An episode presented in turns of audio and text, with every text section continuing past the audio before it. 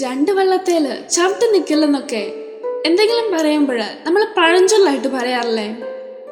രണ്ട് വെള്ളത്തേൽ ചവിട്ടി നിന്ന് കഴിഞ്ഞാൽ ആ വെള്ളങ്ങൾ അതത്തിന്റെ ഡയറക്ഷനിലേക്ക് പോകുമ്പോൾ വള്ളത്തിൽ നിന്ന് വീഴാനുള്ള ചാൻസ് ഇല്ലേ ചാൻസ് ഇല്ലേ എന്നല്ല വള്ളത്തിൽ നിന്ന് നമ്മൾ വീഴും. അപ്പം പ്രാക്ടിക്കലി രണ്ട് വള്ളത്തിൽ ചവിട്ടി നിൽക്കുന്ന കാര്യം സാധ്യമല്ല.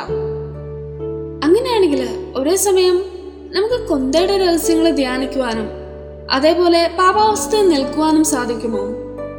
വിശുദ്ധ ജോൺ മരിയ വിയാനിയുടെ വാക്കുകളാണിവ ഒരേ സമയം കുന്തയുടെ രഹസ്യങ്ങൾ ഭക്തിപൂർവം ധ്യാനിക്കുകയും അതേപോലെ തന്നെ പാപാവസ്ഥയിൽ തുടരുകയും അസാധ്യമാണെന്ന്.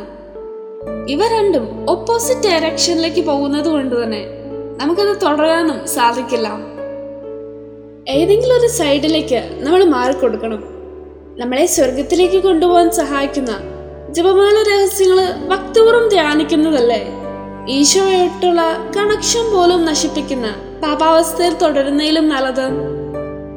നമ്മുടെ ലൈഫിലേക്ക് നോക്കിക്കഴിഞ്ഞാൽ നമുക്കും കാണാൻ സാധിക്കും. നമ്മളൊക്കെയും പ്രാർത്ഥിക്കുന്ന സമയത്ത് നമ്മുടെ ചിന്ത എവിടെയൊക്കെയോ പോകുന്നത്. നമ്മൾ മനുഷ്യനും ബലഹീനരും ആയതുകൊണ്ട് തന്നെ ആഗ്രഹിക്കാതെയായിരിക്കും പലപ്പോഴൊക്കെ ഇങ്ങനെ പോകുന്നത്. എന്നാൽ അതിനെയും നമുക്ക് ചൊല്ലുന്ന ആ ജപമാലയിൽ സമർപ്പിച്ചാലോ? അങ്ങനെ ജപമാലയുടെ രഹസ്യങ്ങളിലൂടെ മാതാവ് പറയാൻ ആഗ്രഹിക്കുന്നവ മനസ്സിലാക്കി ഭക്തിയോടെ ജപമാല രഹസ്യങ്ങളിൽ നമുക്ക് ധ്യാനിക്കാം You are listening to Heavenly Voice from Caddis.